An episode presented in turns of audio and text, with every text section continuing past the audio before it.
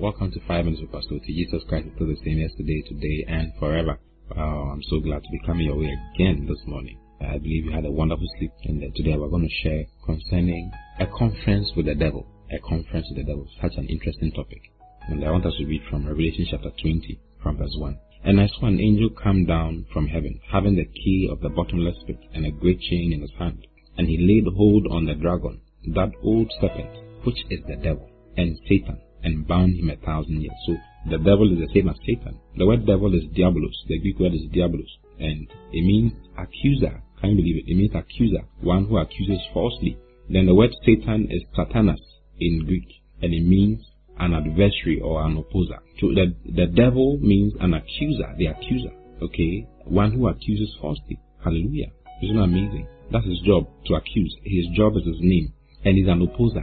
His job, he opposes the will of God in man's life. He's an adversary of both God and man. Hallelujah. Now, when you go to Revelation chapter 12, verse 10, the Bible shows us something very remarkable about him. It says, And I heard a loud voice saying in heaven, Now is come salvation and strength, and the kingdom of our God, and the power of his Christ, for the accuser of our brethren. Have you seen it? The accuser, who is he talking about? He's talking about the devil. He says, For the accuser of our brethren is cast down, which accused them before our God day and night.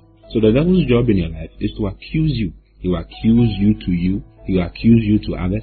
He will accuse others to you. And he will accuse the world to you. I mean, accusations all over. And all his accusations are false. The Bible calls him a liar. There's nothing that the devil will say that is true. He's a liar. Even if he quotes the Bible, it's a lie. You can hear him quote the Bible. It's a lie. He's a liar. The Bible says yes, he's a liar, and he has been a liar from the beginning. You see. Now, all that he does is to bring you thoughts, like I've been saying to you this past few days. He brings you thoughts of accusations. Most of the thoughts, or all the thoughts, are accusations, and they are all lies. Sometimes he tells you that you are nothing, you won't amount to anything. And then if you agree, you see, the devil doesn't know what you are thinking. That's the amazing thing. The devil doesn't know your thoughts. He's not omniscient, he's not omnipotent, he's not like God. God knows everything, you see, but the devil does not know everything. He'll put a thought into your mind and see how you react. He'll see what you say and how you react to it. And if you say and react positively to what he said to you or put into your mind, then he knows that he has gotten you, that he can give you more thoughts. So if the devil said that you are not going to amount to anything, and then you said it for yourself with your mouth, I don't think I'm going to amount to anything, then he has gotten you. Then you keep saying more. You see, if the devil says that nobody is going to help you, don't have any helper in life, then you also say to yourself, I don't even know what is wrong with me. I don't know who is going to help me. I've been trying to receive help, but nobody is willing to help me. At the moment you say that, the devil has gotten you. You are actually in a wild conference with the devil. You are in a wild conference with the accuser, and he's causing you to accuse yourself. Sometimes he brings thoughts concerning other people, how that they don't like you. Meanwhile, they've not told you they don't like you because of some actions that they did around you. Automatically, you start thinking, the devil puts it in your mind that this person does not like me. When I get him, what I'll do to him, I also do the same thing to him. I forgot what the Bible says. The Bible says we should forgive one another, even as Christ has forgiven us. Hallelujah. You see, so you can be in a conference with the accuser or with the devil and not even know it by the thought that comes to you and the way you talk, the way you say things. You see, sometimes you can say to yourself, the world is too difficult. The world is too difficult. I wish I was not in the world again. Hey, how can you say something like that? It's not supposed to be like that. Sometimes you can call yourself, you can say that I'm so foolish. What does the Bible say? What does the Bible say concerning it? The Bible says that you are the wisest person on earth. He calls you wisdom. He says Christ has given unto you wisdom. That is what you're supposed to be saying to yourself, not what the accuser brings into your mind. Hallelujah. The devil can take you. You see, the temptation of Jesus, as we find in Matthew chapter 4. Let me read some to you. Matthew chapter 4 from verse 3.